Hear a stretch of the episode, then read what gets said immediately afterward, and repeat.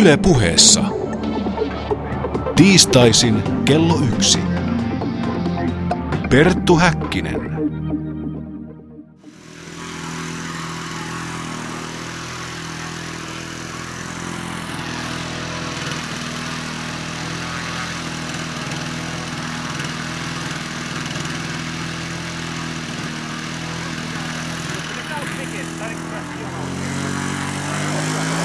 Ja oikein miellyttävää tiistai-ehtoota teille kaikille hyvät kuulijat. Minä olen Perttu Häkkinen ja päätynyt Nurmijärveläiselle pellolle.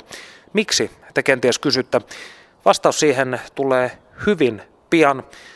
Olemme nimittäin tulleet tutustumaan lentokoneharrastuksen ihmeelliseen maailmaan, experimental ilmailuun sekä selvittämään näitä asioita. Ja nyt vierelläni tässä seisookin Jarmo Hakala, lentokonerakentamisen harrastaja. Terve Jarmo. Terve, terve ja tervetuloa tänne Nurmijärven Savikon lentopaikalle. Täällä Savikon hangaarissahan selvästi, kuinka monta konetta täällä oikein onkaan? Meillä on normi- normaalisti kuusi, kuusi konetta pitää kotipaikkana tätä.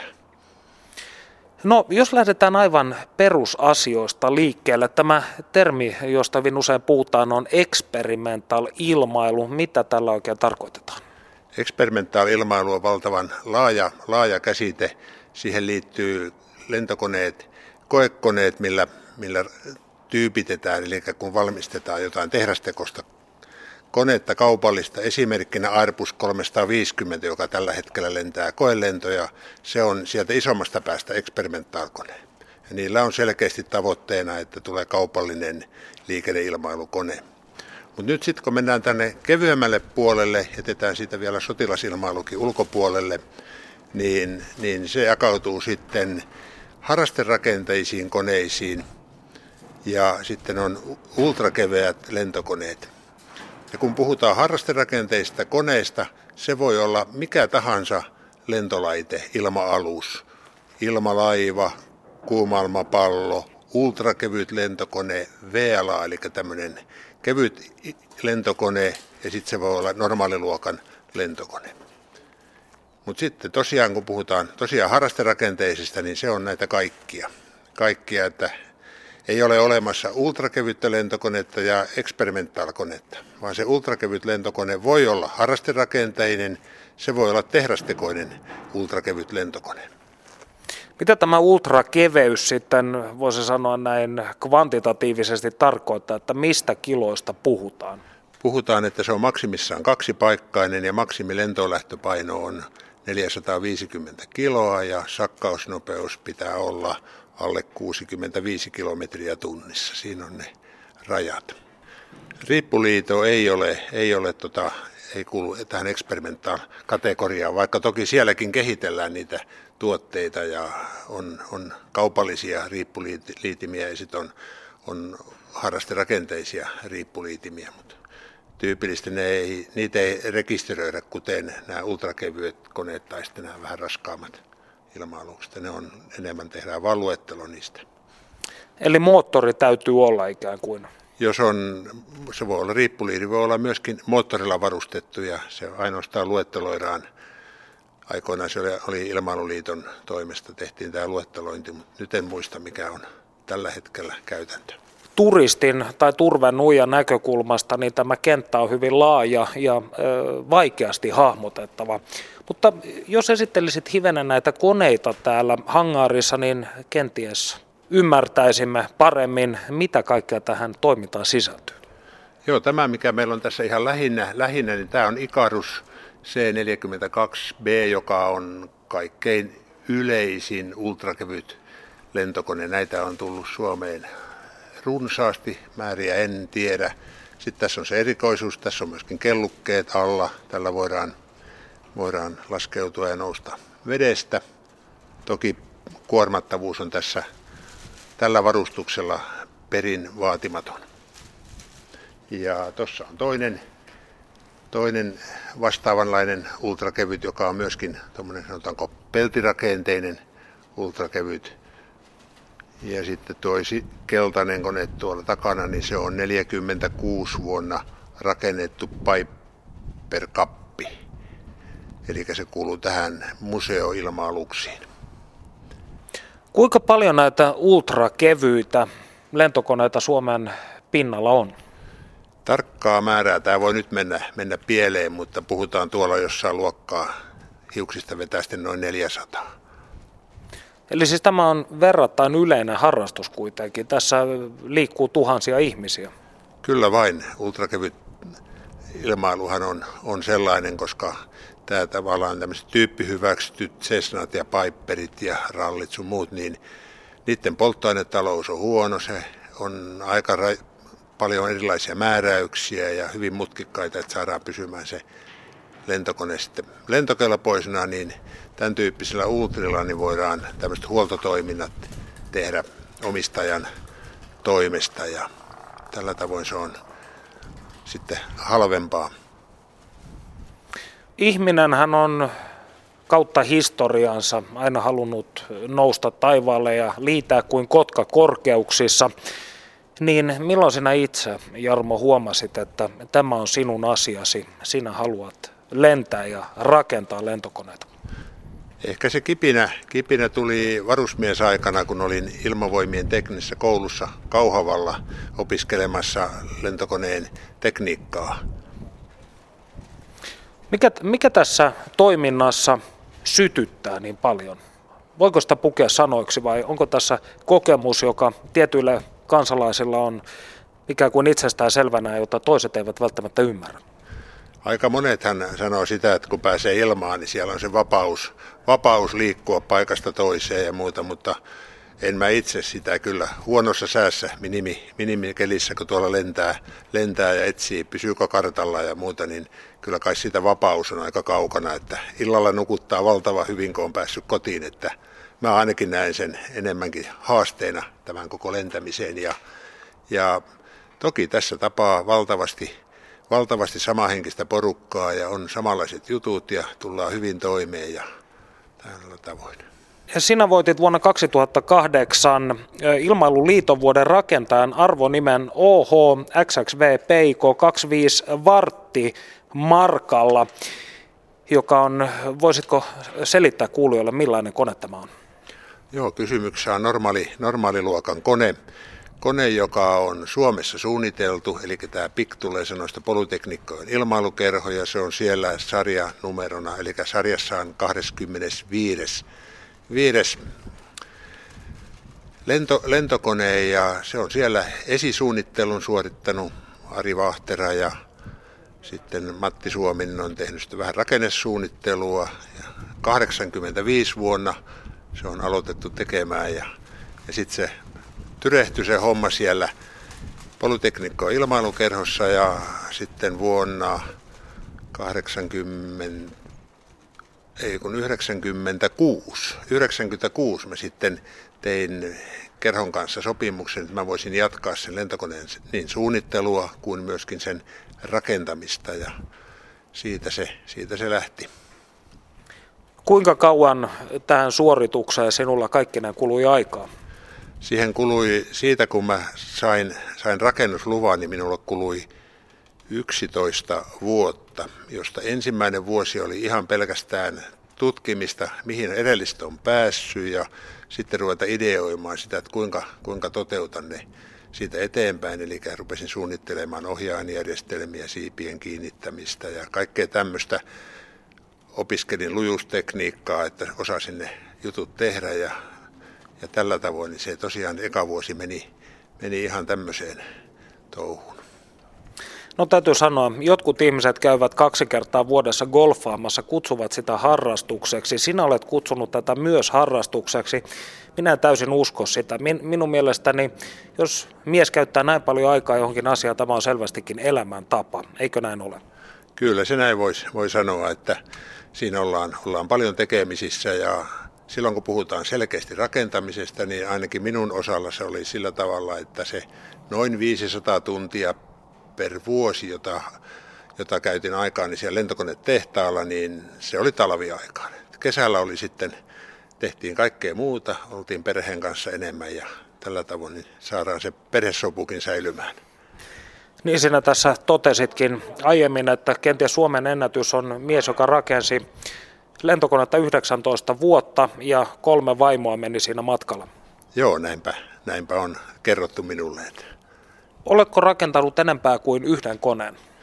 Olen uudelleen rakentanut Piper Cupin vastaava, mikä tässä meillä hallissa on ja sen, sen on tein jonkun kymmenen vuotta aikaisemmin ja se on oikeastaan siinä ne minun lentokoneen rakentamista on. Sitten ollut apulaisena monessa monessa eri projektissa aina jotain pientä, pientä juttua tekemässä. No iskeekö tämän, voi sanoa yli vuosikymmenen mittaisen prosessin aikana kertaakaan epätoivo sellainen, että nyt tämä kone ei valmistu? Kyllä se voisi kuvitella, että näin, näin tulee, mutta kyllä, kyllä mä uskoin siihen, koska mä esit, järjestin itselleni välitavoitteita. Eli mä otin haasteen jostain komponentista, osasta, että nyt mä rakennan tämän ja sitten kun se oli valmis, niin se oli tavallaan niin kuin, mennään vähän niin kuin portaita askel askeleelta eteenpäin, niin sillä sen pysty, pysty pitämään itsensä kurissa, että kyllä se tästä valmistuu. Palaa kerrallaan. Minä osaan itse rakentaa teknisissä töissä kenties ovikello, joka toimii välttävästi, niin täytyy sanoa, jos et olisi käynyt armeijan aikoina sitä lentosotakoulua ja siellä teknistä puolta, niin pystyisitkö tähän? Sieltä tuli hyvä alku siihen. Sitten minun leipätyöhän oli sitten liikennekoneiden huoltojen parissa, että olin siellä sähkömekaanikkona ja sitten myöhemmin lentokone avionikkamekaanikkona ja tällä tavoin liikennekoneet oli minulle tuttuja. Minä aloitin lentoharrastuksen Finnairin lentokerhossa vuonna 1974. Neljä ja siellä huolettiin koneita. Niitäkin tehtiin huoltoja suurin piirtein 300-600 kerhotyötuntia per vuosi, eli pienkoneet tuli sitä kautta erittäin tutuksi. Eli eh, sinänsä teesini, teesini siitä, että kylmiltään tähän touhuun on aivan turha lähteä, niin pitää paikkansa. Se pitää paikkansa, että monelta tulee semmoinen aha-elämys, että hei, nyt minä ostan tuosta rakennussarjan ja Suomeenkin on tullut muutamia rakennussarjoja, ne sitten lepää autotallin nurkassa ja ei sitten kuitenkaan ole kykyä lähteä sitä työtä jatkamaan ja sitten se vaihtaa omistajaa ja sitten toinen jatkaa. Se menee karkeasti sillä tavalla, että vuosittain valmistuu noita koneita, sanotaanko kahdesta neljään, 1-4 per vuosi, mutta rakennuslupia kuitenkin myönnetään, myönnetään selkeästi enemmän, eli siellä työ alkaa, mutta sitten se vaan erinäköistä syistä niin pysähtyy. No jos oletettaisiin, että minä Perttu Häkkinen olisin teknisesti kätevä ja muutenkin tolkullinen kansalainen ja päättäisin nyt, että minä otan tällaisen kymmenen vuoden projektin ja rakennan jonkin ultrakevyen koneen, niin miten tämä prosessi käytännössä lähtee ja kuinka paljon siellä tarvitaan rahaa? No se prosessi lähtee sillä tavalla, että sun pitää tietysti ihastua ensiksi johonkin lentokoneeseen tai peräti ruveta itse suunnittelemaan sitä. Se toki vaatii sitten jo aika paljon perehty, perehtymistä siihen ilmailuun ja lentokonetekniikkaan, eli se ei ole ihan joka pojan osa se, se mutta sanotaan, että sä voit rakentaa lentokoneen niin sanotusti metritavarasta, eli mennään hakemaan puuta, haetaan teräsputkea, alumiinia, mitä se rakenne sitten konsanaan on, niin sitten sä hankit jostain piirustukset, joka on jo koelennetty lentokone ja todettu hyväksi ja se miellyttää sinua. Ja Yksi tärkeä osa, kun rupeaa rakentamaan lentokonetta, niin on asianmukainen rakennuspaikka ja se on itse asiassa edellytyskin siinä rakennusluvassa, että siihen rakennusprojektiin on sovelias paikka ja ja se olisi hyvä olla mahdollisimman lähellä sitä, missä asuu, ettei mene aika, aika matkustamiseen ja, ja tällä, tällä tavoin. Ja sitten rakennuslupa. Tarvitaan rakennuslupa. Ja ennen kuin voidaan se rakennuslupa hakea, meillä pitää olla tos, tosiaan ne piirustukset, tai ainakin meillä pitää olla kolmitaho kuva siitä, plus sitten luettelointi, että minkälainen se lentsikka loppupeleissä pitäisi olla. Ja mikä tärkeintä, siinä vaaditaan valvoja vähän niin kuin tarkastaja, mutta käytetään termiä valvoja ja valvojan, sille on olemassa sitten pätevyysvaatimuksia riippuen siitä projektin vaativuusasteesta. Esimerkiksi mulla, kun oli ihan prototyyppistä kysymys, niin siinä oli lentokonealan diplomi-insinööri oli valvojana. Mutta useimmiten ne on lentokonemekaanikkoja, kun rakennetaan tuommoisia jo ennuste, ennestään tunnettuja lentokoneita, niin se onnistuu lentokonemekaanikolta hyvin se valvontatehtävä. Itse rakentajalle ei ole pätevyysvaatimuksia. Siihen voi, voi ryhtyä kuka tahansa, kenellä on siihen aihe kiinnostusta ja pitkäjänteisyyttä. Erityisesti pitkäjänteisyyttä ja, ja halua oppia uusia asioita ja huolellinen, tarkkaavainen kaveri, niin siitä se lopputulos syntyy. Eli ne projektit, jotka päättyy, niin ne on aika usein sitten semmoisia, ei ole pitkäjänteisyyttä, ei ole kiinnostusta. Aika äkkiä huomaavat, että tämä ei ole hänen lajinsa. Perttu Häkkinen. Tässä ohjelmassa olemme tutustuneet kokeellisen ilmailun maailmaan Jarmo Hakalan johdolla, mutta taivaalla tapahtuu toki paljon muutakin mielenkiintoista. Minä olen tullut nyt tapaamaan Visa Parviaista, joka harrastaa lajia, jonka parissa puhastelevia ihmisiä kutsutaan englannin kielessä nimellä Birdman eli lintumies. Visa Parviainen, mistä tässä harrastuksessa on oikein kyse? Tämä on laskuvarjourheilun tai base-hyppäämisen yksi yksi lajeista, jossa käytetään tämmöistä siipihaalaria, jolloin käsien ja jalkojen välissä on siivet ja sillä pystytään sitten pidentämään lentoaikaa ja liitämään sitten niin kuin vaakasuorassa pitkiäkin matkoja ja saa semmoisen hyvin, hyvin niin kuin oman kropan lentämisen kokemuksen siitä. Ja tämä termi Birdman ilmeisen hyvin kuvaa tätä touhua, koska kun ihminen tuolla taivaalla liitelee puku päällä, niin hän kieltämättä näyttää linnulta. Mikä on oikeaoppinen suomenkielinen termi? No rakkaan lapsella on monta nimeä aina, että, että tota, käytetään Birdmania, siipihaalaria, urheiluslangissa siellä laskuvarjokerholla niin mekoista puhutaan, että lähdetään mekkoilemaan mekkohommia tekemään. Että monta, monta hyvää nimeä tälle. Kuinka sinä kiinnostuit alun perin mekkohommista? Mä olin tota, 98 näin tota, telkkarissa.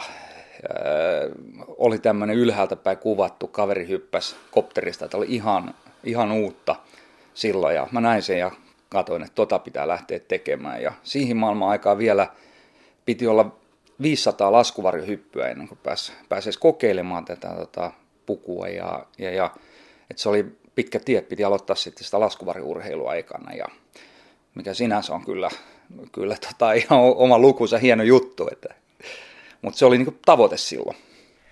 Sanoit tuossa äsken, että tuolloin piti hypätä 500 hyppyä ennen kuin sai pukea päälleensä liitopuvun. Kuinka pitkään sinulla kului aikaa näiden 500 hypyn suorittamiseen? No mulla kävi hyvä pulla, pulla elämässä. Tota, se oli 2002 varmasti sitten, sitten kun äh, hyppäsi ensimmäiset olisiko 2002-2003 ensimmäiset siipihalarihypyt. Säännöt kerkes muuttua siinä vaiheessa, että silloin oli 2500 hyppyä, äh, mutta piti ottaa koulutusta, tai sai ottaa koulutusta. niin lyhyessä ajassa tuli, tuli tota, koulutusta ja oli ihmisiä, jotka pysty kouluttamaan siihen. Sääntöjä voitiin muuttaa siinä vaiheessa, kun ihmiset olivat oppineet tämän lajin ja oli osaavia kouluttajia. Joo, kyllä täällähän on aika synkkä historia, historia ja silloin 90-luvun loppupuolella, kun ensimmäiset kaupalliset puvut tuli, niin tähän edusti niin kuin mustaa kuolemaa ja näitä lajin pioneereja, Jari, Jari Kuosmaa ja Robert Pennikki, niin ei edes päästetty näiden vehkeiden kanssa niin kerhoille, että, että se, semmoista se oli, mutta sitten hyvin äkkiä se niin lähti siitä sellainen kiinnostavaa, ihmiset halusi tehdä sitä ja oli selkeät niin koulu, koulutusmenetelmät ja, ja tota, siitä, siitähän niin turvallisuus on, lähti niin ihan, ihan toiseen sfääriin. Onko sinulla tiedossa, milloin ihminen on ensimmäisen kerran yrittänyt rakentaa liitopukua? suoralta kädeltä en, en osaa sanoa sitä, että mikä olisi ensimmäinen, mutta paljon aikaisemmin, ennen kuin on lentokoneita tai mitään lentolaitteita, kuumailmapalloa, palloa, helikopteria keksitty, että ollaan tor, torneista hypätty omilla viritelmillä. Ja tota, nehän ei ole kovin hyvin päättynyt sitten. Entä onko suomalaisen ilmailun historiassa tiedossa tapauksia, joissa olisi nimenomaan liitopuvuilla yritetty lennellä? Viktor Andro on vanhan, vanhan liiton aikaan niin esiintynyt ilmailunäytöksissä ja sitten menehtyi tämmöisellä, tämmöisellä hypyllä. Ymmärsinkö oikein, että hän vaikutti 30- ja 40-luvulla ilmailupiireissä? Joo, kyllä, kyllä näin on. Ilmailulehti on kirjoittanut, että vuosien 1930 ja 1960 välillä 95 ihmistä kuoli, kun he yrittivät hypätä tällaisella liitopuvulla. Mutta sitten suomalainen Jari Kuosma ja hänen slovenialainen kollegansa onnistuivat rakentamaan turvallisen puvun. Mistä se johtuu? Miksi heidän pukunsa oli ensimmäinen turvallinen, jolla pystyi lentämään tuolla taivaalla? Tämän äh, nykyaikaisen siipupuvun keksi ranskalainen kaveri Patrick de Cayadron. Tämä Patrick tuli sitten itsekin mäkeen, mäkeen ja tota, tämmöisen rikkereiden ongelman takia ja, ja, ja siinä vaiheessa niin äh, Jari Kuosma ja Robert Penning alkoi tekemään äh, näitä pukuja ja kaupallistamaan myöskin tätä, tätä hommaa, että jatko Patrikin työtä, joka varmaan mu- muuten olisi jäänyt sitten siihen. Ja tota, tässä äh, eroavaisuus tässä on niin kuin, tässä puvussa vanhoihin näihin viritelmiin on se, että tässä nykyaikaisessa puvussa niin nämä siivet on, on, ei ole yksikerroksiset, vaan kaksikerroksiset. Ja ne täyttyy ilmasta, siitä ajo, ajoviimasta ja paineistuu sillä tavalla, että ne pysyy hyvin muodossaan ja antaa sitä nostetta pienemmällä siipipinta-alalla. Ja näissä vanhemmissa viritelmissä oli, käytettiin puutikkuja, bambutikkuja, kaiken, kaikenlaista, että yritettiin saada lisää siipipinta-alaa ja sitä kautta nostetta. Ja ja ne ei sitten niin kuin siinä avausvaiheessa, laskuvarren avausvaiheessa sitä aiheutti ongelmia paljonkin ja siitä nämä onnettomuudet yleensä johtu tai vapaa-pudotuksen aikana sitten, niin että se ei ollutkaan symmetrinen sen puku ja sittenhän se lähtee lapasesta. Ymmärsinkö oikein, että Kuosma ja hänen kollegansa siis jatkoivat kehitystyötä, jonka oli aloittanut mies, joka itse menehtyi onnettomuudessa? Joo, kyllä, kyllä näin kävi kävi. Ja tota, idea, puvun idea on tänä päivänä niin täsmälleen sama, mutta kehitystä on tietenkin tapahtunut. Nämä ensimmäiset puvut, niin niissä siipipinta-ala oli todella pieni. Nykyään käytetään jo nimitestä isoista puvuista lentäviä mattoja. Ne on todella, todella isoja ja suorituskyky on ihan, ihan jotain toista. Jos puhutaan ihan tämmöistä tavallisista liitopuvuista, niin minkä hintaisia nämä kaupalliset puvut on, joita jokainen ihminen voi tuolta kaupasta ostaa? Puvut lähtee pyöreästi 800 eurosta puolentoista tuhanteen euroon, että sillä välillä. Mikä on tämän päivän liitopuvuilla hyppäämisessä suurin riski? Jos puhutaan laskuvarihyppäämisestä, niin avauksessa tämä avaaminen on hieman vaativampaa. Laskuvarjon avaaminen vaatii sen, että sulla on maha alaspäin ja, ja tota, lennät suht stabiilisti. Ja tässä kun on kangasta siippinta-alaa, niin eh, lähinnä siihen, mutta muuten niin eh, ehkä toiseen hyppäjän törmääminen vapaassa. Siellä on kovat vauhit 200 km tunnissa, pyritään lentämään samaan, samaan suuntaan tietenkin ja eh, näin, mutta et ehkä siihen liittyvät, mutta ne on yksi asia, mikä nyt tänä päivänä tulee sitten, on, on hyppykoneen peräsimeen törmääminen, että e, sieltä koneesta joutuu lähtemään todellakin siivet supussa ulos, että sä saatat muuten siitä potkurivirrasta eteenpäin menevästä vauhista, niin flippaa suoraan sinne e, kolmenkin metriä ylöspäin ja siitä ovelta ja, ja se ei sitten pääty hyvin, mutta semmoisia Suomessa semmoisia tapauksia on, on, muutama on ollut, missä ei ole sit käynyt sen kummemmin, mutta että se on nyt uutena tullut. Jos puhutaan base-hyppäämisestä, niin siellä liitopuku tavallaan se antaa mahdollisuuden turvalliseen, todella turvalliseen hyppyyn, mutta houkuttelee sitten kokeilemaan rajoja ja jotkut kaverit ne rajat on sitten löytynyt, löytänytkin. Onko base-hyppääminen vaarallisempaa liitopuvulla kuin sitten tuollainen lentokoneesta hyppääminen? Liitopuvulla pääsee kauaksi objektista, mikä on iso turvallisuustekijä. Se antaa huomattavasti niin kuin enemmän toiminta-aikaa, siinä menettää korkeutta, korkeutta vähemmin.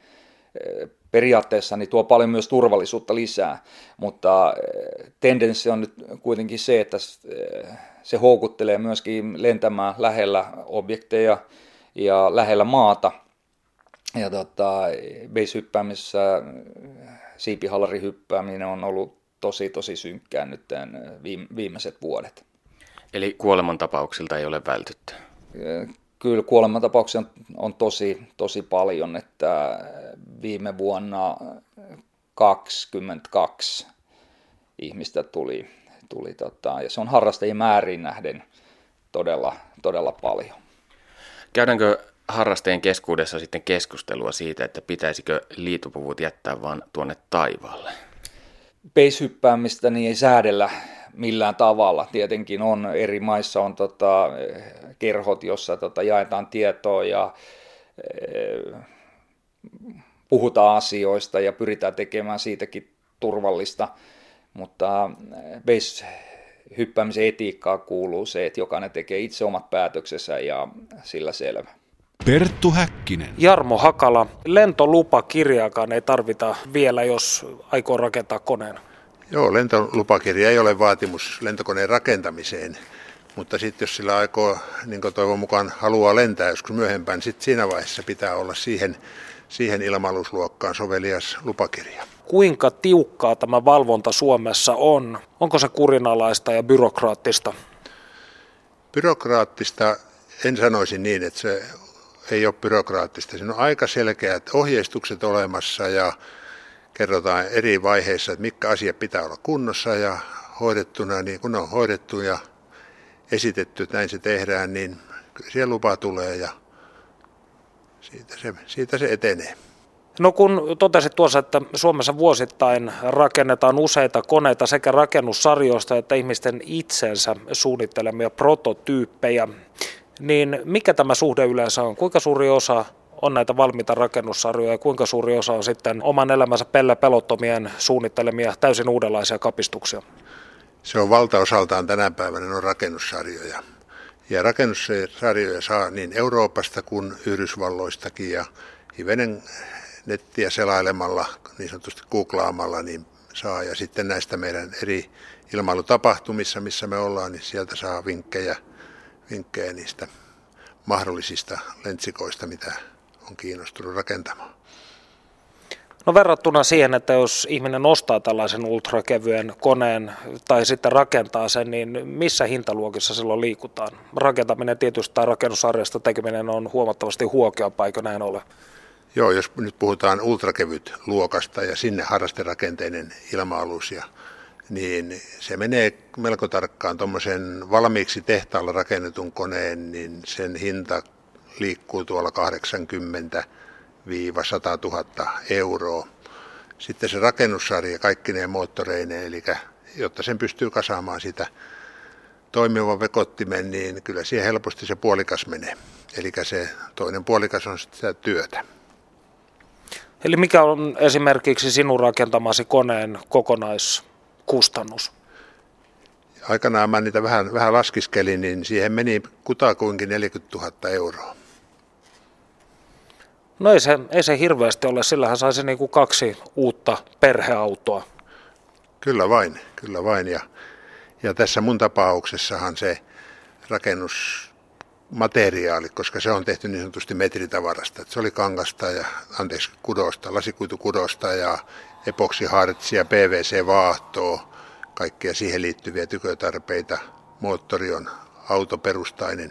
Eli tässä mun tapauksessa niin se auto on, anteeksi, moottori on tuolta Seat Tolerosta 1,9 litranen turbodiisseli, joka on sitten muutettu tähän ilmailukäyttöön ja semmoinen erikoisuus, että se oli ensimmäinen puristussytytteen, eli dieselmoottori Suomessa, joka on saanut tämän rajoitetun lentokelpoisuuden. No sinä olet lähdössä huomenna Tartoon koneellasi, jos sää sallii, niin kuinka pitkiä matkoja sinä pystyt lentämään? Jos mä olen yksin lähdössä, mulla ei ole, ei ole tosiaan muuta kuormaa, niin sillä hän pystyy käymään Ivalossa ja takaisin samalla tankkauksella. Mutta sitten kun on matkustaja mukana, niin se putoaa huikeasti siitä. Mutta Tartoon, Tartoon pystyy menemään ja siitä vielä vähän etenkin päin ilman välitankkausta.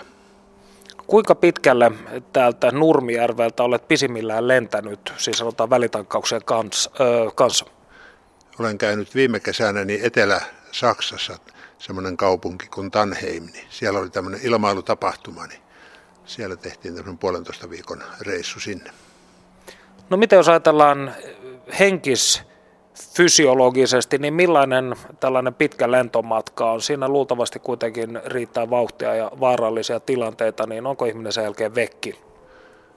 No toi vaaralliset, vaaralliset liikkeet, niin niitä en mä ole kyllä siellä vielä nähnyt, mutta ja toivon mukaan en, en näekään, mutta kyllä se, se on suoritus. Se on ihan, kun mennään, mennään tavallaan vähän uuteen kulttuuriin, mennään eri maihin, siellä on hivenen erilaisen, erilainen ilmailukulttuuri kulttuuri ja tämmöinen, mutta kyllä se ihan, se oikeastaan se on sama kuin lentää Suomessa, että siinä tietysti kieli muuttuu Suomesta englanniksi radiopuhelinliikenteessä ja aina pitää tehdä sitten kirjalliset lentosuunnitelmat, kun mennään maasta toiseen ja että siinä on työtä, että jos vertaa tämmöistä turistia, joka hyppää tuolla Vantaalla liikennekoneeseen, odottelee ne, vaan jaksaa ne turvatarkastukset odotella, niin sen jälkeen se on aika helppoa istahtaa sinne istuimelle. Mutta tässä on, joutuu tekemään aika usein jopa kaksi tuntia töitä sitä kahta, kahden tunnin lentoa varten, että on varmistunut kaikki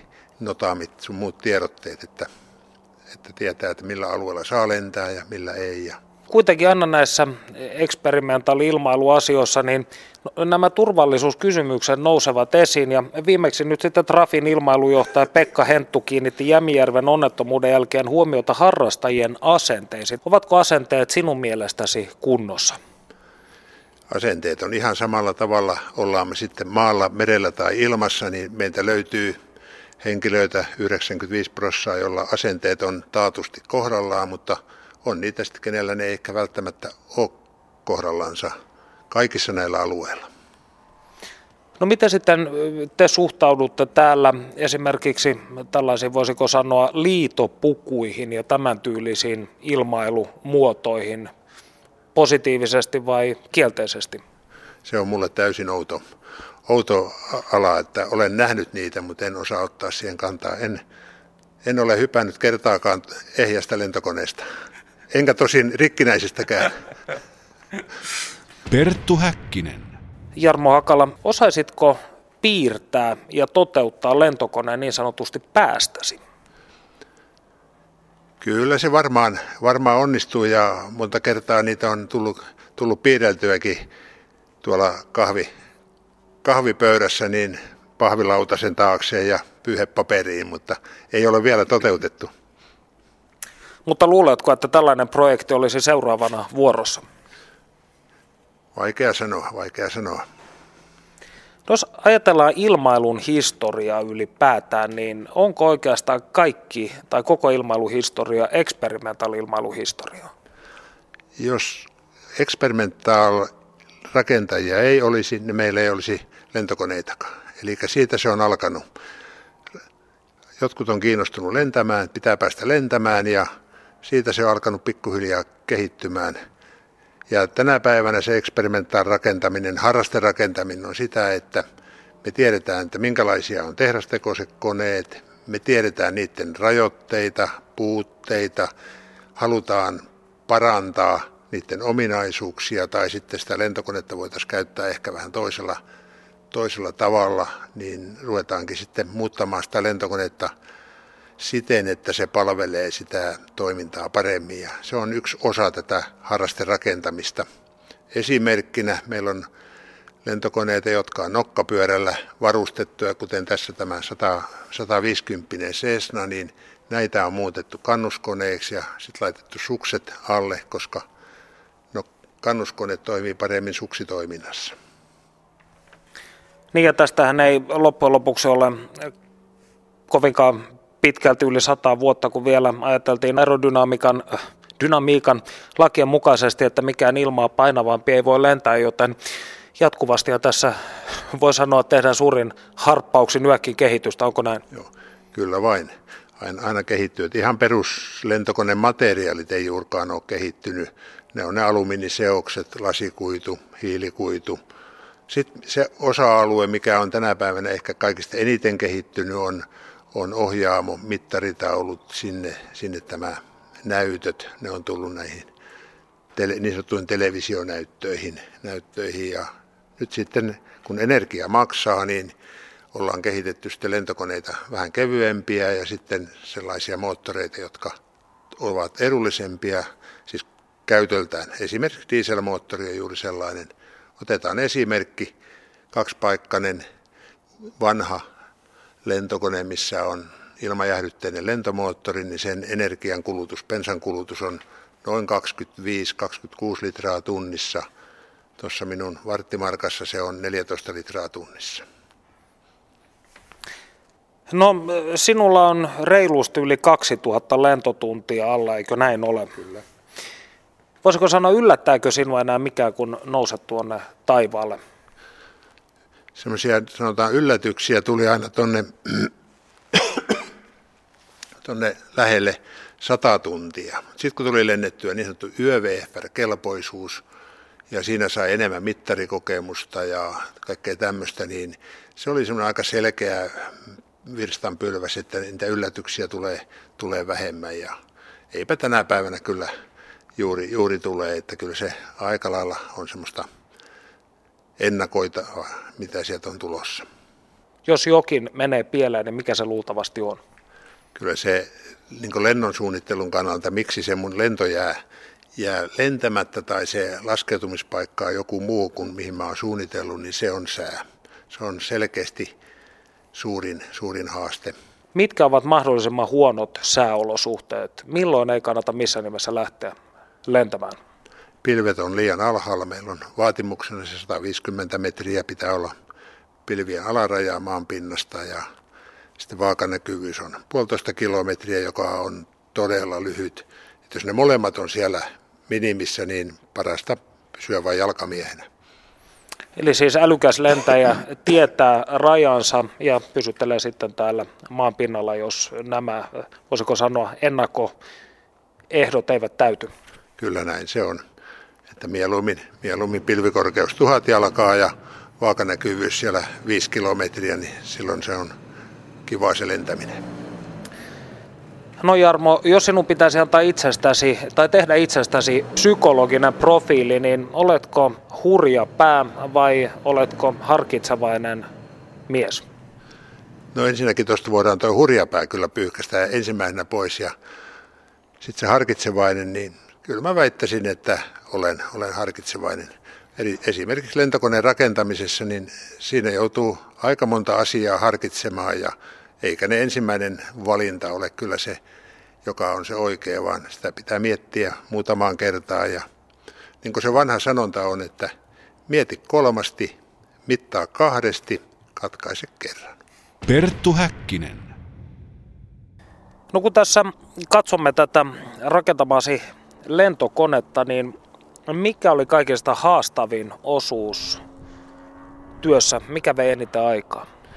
No, aikaahan vei kaiken kaikkiaan ne asiat, missä tehdään luitemuoviosaa, täytyy tehdä malline ja sitten siitä muotti, mutta se ei ole niinkään haastavaa, mutta haastavinta on kaiken kaikkiaan voimalaite ja voimalaitteessa alennusvaihde. Se on, se on niin tuolla, ketkä niitä suunnittelee ammatikseen, kuin myöskin täällä harrastepuolella, niin se on se kaikista haasteellisin ja sen mä oon tehnyt kahteen kertaan. Et ensimmäinen ei onnistunut, siihen rupesi tulemaan vääntövärähtelyongelmia sun, sun muuta tämmöistä, mutta se oli havaittavissa ja se keskeytettiin sen käyttö ja sitten kehittelin uuden ja nyt se vaikuttaa toimivan. Keitä ihmisiä voisit pitää suomalaisen experimental ilmailun pioneereina? Meillä on niitä on useitakin ja saattaa olla, että unohdan tärkeitäkin henkilöitä, mutta sanotaan minun semmoisia semmoisia esikuvia on Tervamäen Jukka, Kai Melleen, nyt siinä ihan, ihan etupäässä. Milloin suomalainen experimental ilmailu modernissa mielessä sai lähtölaukauksensa? Mistä se lähti? Se on tuossa 70-luvun puolivälissä.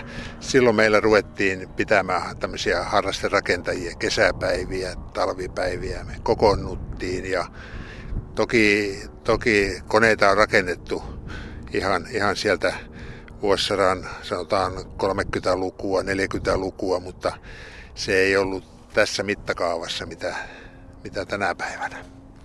No miten sitten, jos ajatellaan tällaisia, voisiko sanoa villilännen rakentajia, kuten vaikkapa Raimo Päätalo, niin kuinka te suhtaudutte heihin täällä ryhmässänne? Me siitä paljon keskustellaan, mutta emme voi tietystikään hyväksyä sellaisia rakentajia, jotka, jotka eivät noudata Suomen, Suomen lainsäädäntöä. Eli toisin sanoen kaikki mitä tapahtuu, se tapahtuu täydessä yhteisymmärryksessä byrokraattien ja valvontakoneiston kanssa. Kyllä vain ja voisin sanoa ilmailuhallinnosta, joka oli aikaisempi nimi, nykyään Trafi, niin monasti tuntuu ainakin omasta mielestäni, että byrokraatti on aika huono, huono termi heille. Mielikuvanne heistä on hyvin lämmin. Kyllä vaan, kaikki, kaikki sujuu. Esimerkiksi tämä lentokenttä, niin tämän rakentaminen, niin se viranomainen, eli ilmailuviranomaisen osio, niin se, se pelasi mahdottoman hienosti, hienosti ja kitkattomasti. Siellä on hyvät ohjeet, nämä asiakko on kunnossa, tehtynä sovitulla tavalla, niin luvat on kunnossa. Voisiko sanoa, että tämä kulttuuri elää ja voi hyvin Suomessa? Onko Suomi ilmailu tai experimental-ilmailun kannalta hyvä maa?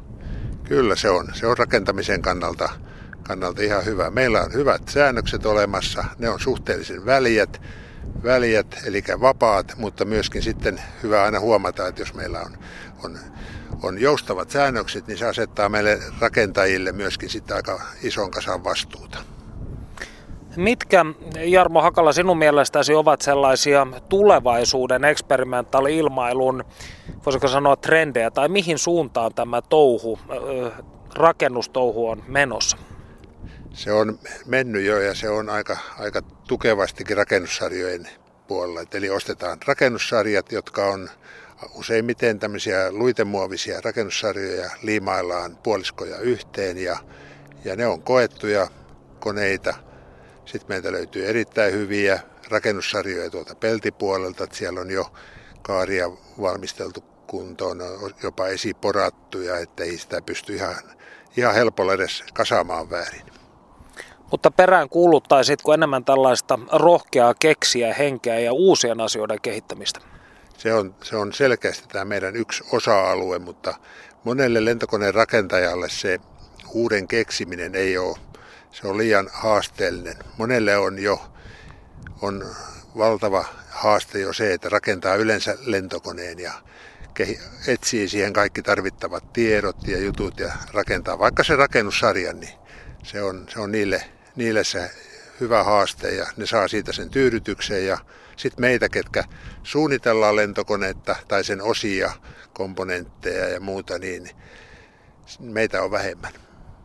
Mainitsit tuossa aiemmin, että on ihmisiä, jotka muun muassa siis harrastavat ilmalaivailua yhä. Pitääkö tämä paikkansa? Kyllä vain, näitä on. Niitä on Suomessakin ollut. Se, että harrasterakenteisena ilmalaivana, en muista, että Suomessa olisi kukaan tehnyt, mutta tehdastekoisena ostettu. Perttu Häkkinen.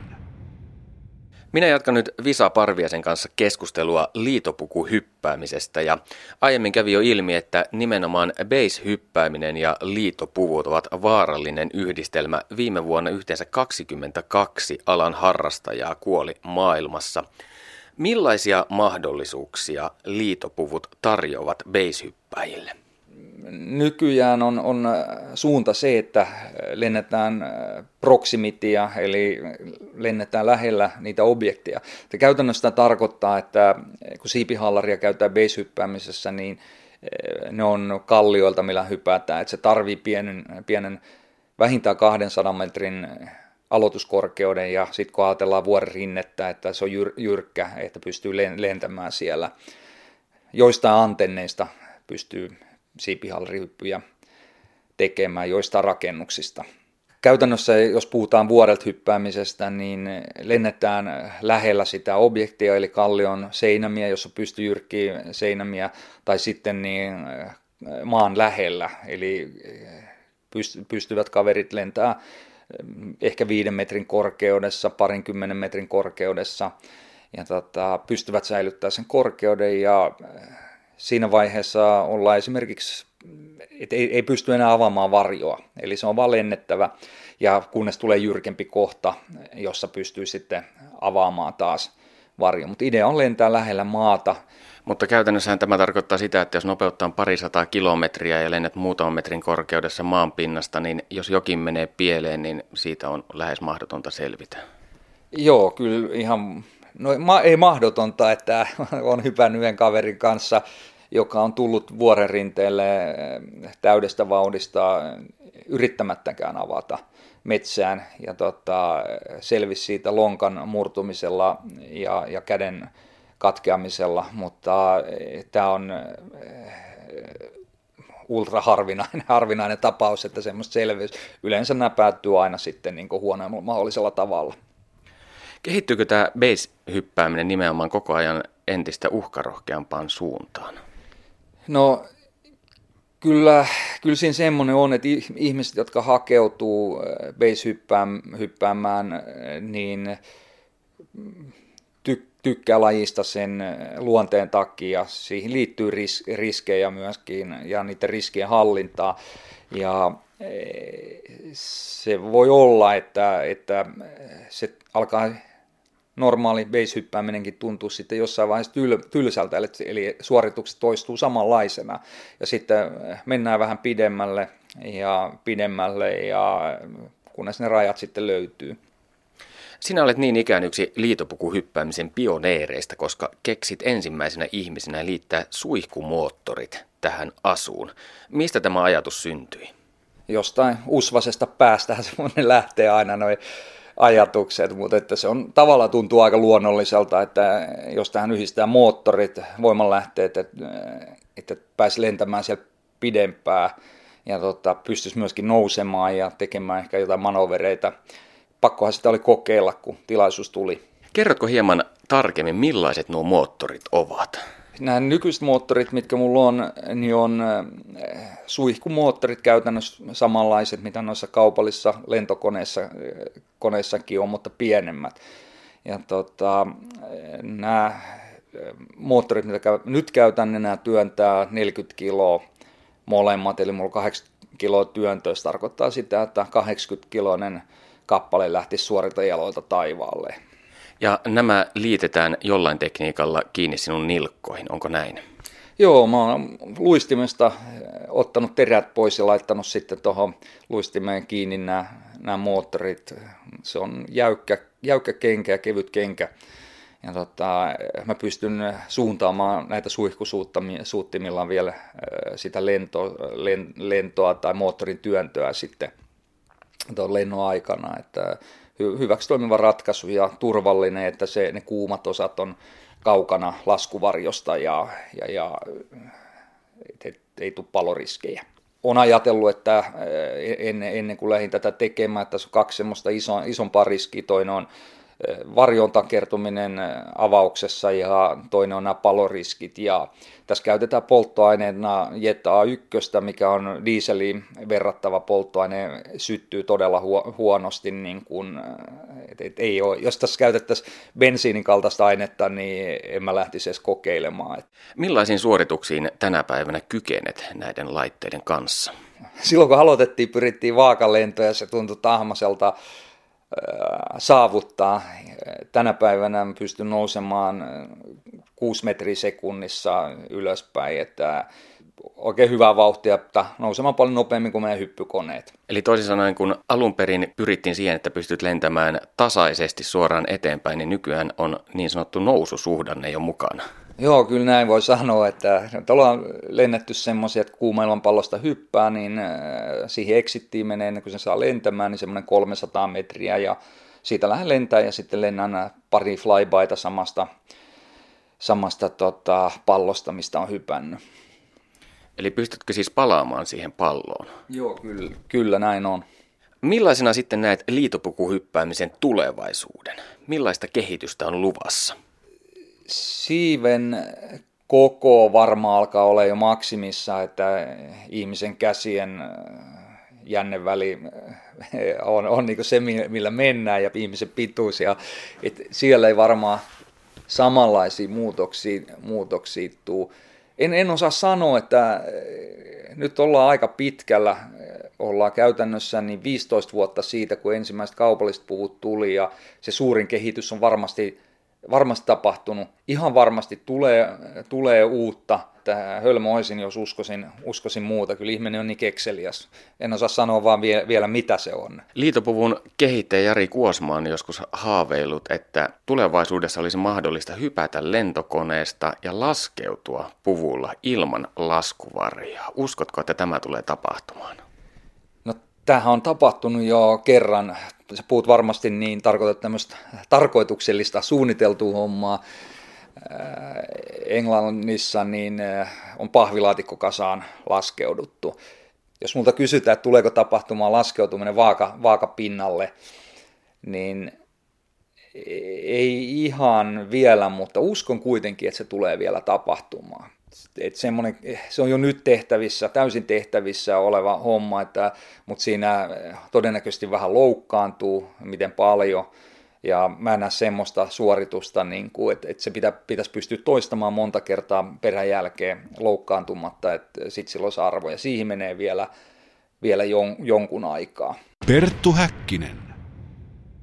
No Jarmo, sitten kun 11 vuotta on kulunut ja toivon mukaan lentokone on saatu valmiiksi, niin mitä sitten tehdään? Sitten katsellaan valvojan kanssa se lentokone lävitse useampaan kertaan, että siellä on kaikki, kaikki asiat sillä aikaa suunniteltu ja suunniteltu ja onko siellä jotain kohtia sellaisia, jotka voisi olla vaaran paikkoja ja, ja nyt tässä mun tapauksessa niitä ei, ei löydetty ja sitten tuli se vaihe, että pitää pitää kutsua paikalle ja Sitä ennen minulla piti olla sitten valmiina koelento-ohjelma, josta meiltä Suomesta löytyy, Suomesta löytyy hyviä, hyviä ohjelmia ja niistä soveltuvin osin sitten rakensin tähän minun koneeseen käyvän koelento-ohjelman ja, ja kun mä sain sitten luvan koelentoihin, sehän oli minimissään 40 tuntia – sitä ennen mä olin käyttänyt moottoria 30 tuntia maassa koepukissa, sitten tässä lentokoneen nokalla neljä tuntia. Sitten alkoi ne koelennot. Ensilento, joka on hyvin, siinä ei tehdä vielä mitään ihmettä. Siellä vaan lennetään, lennetään ja katsotaan, että kaikki lämmöt, öljynpaineet, kaikki vaikuttaa normaalilta. Koneet vaikuttaa ohjattavalta ja vielä ei oteta edes laippoja ulos, lennetään sileenä ja ei tehdä mitään tavallaan tämmöisiä konfiguraatiomuutoksia. Parisenkymmentä minuuttia lentelyä ja sitten, sitten hyvällä reippaalla nopeudella finaali ja sitten vasta pienellä nopeus siinä pinnassa ja kosketus. Ja sitten alkaa se koelento-ohjelman tekeminen ja se oli monasti tämmöiselle, vaikka mä olin vähän käynyt koelento koulutustakin, tosin hyvin vaatimattomat semmoiset, tosin hyvien ammattilaisten pitämänä. Se oli ehkä sitä mun kaikista jännintä vaihetta, kun tuossa kiivetään 8000 jalkaa ja sitten ruvetaan kokeilemaan sakkauksia ja kartosakkauksia ja Selitätkö kuulijoille tarkemmin, mitä tämä sakkaus tarkoittaa?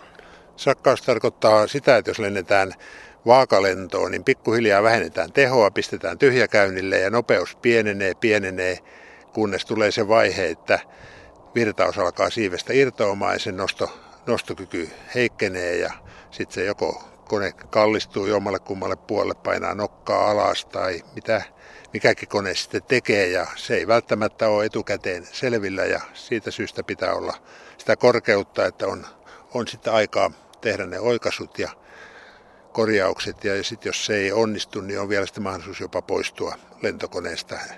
Eli mullakin oli laskuvarjo mukana, mukana näillä koelennoilla. Ja, ja, mutta sakkaukset oli kaikki, ne toimi ihan hyvin ja ne ensimmäiset sakkaukset, mitä tällä koneella tehtiin, niin sen teki ammatti, ammattilentäjä Jyrki Laukkanen.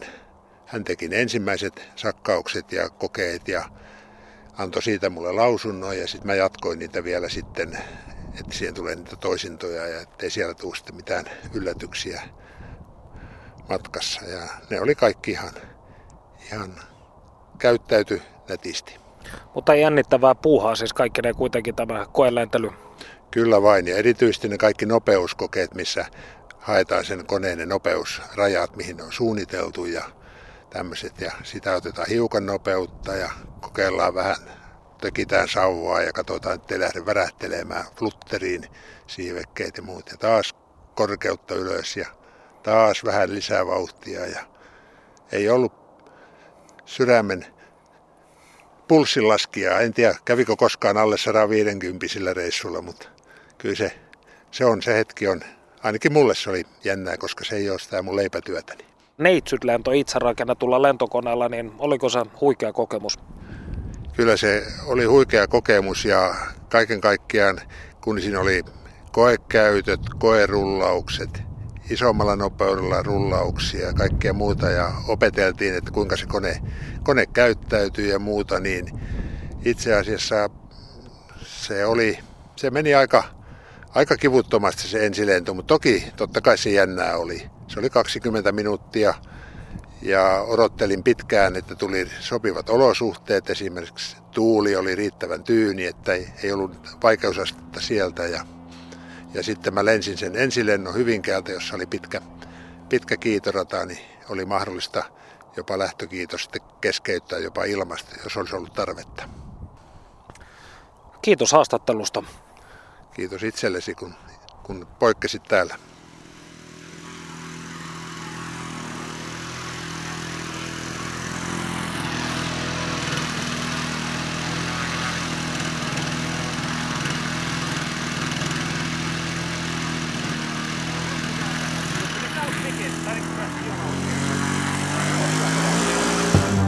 Perttu Häkkinen. Yle Puhe.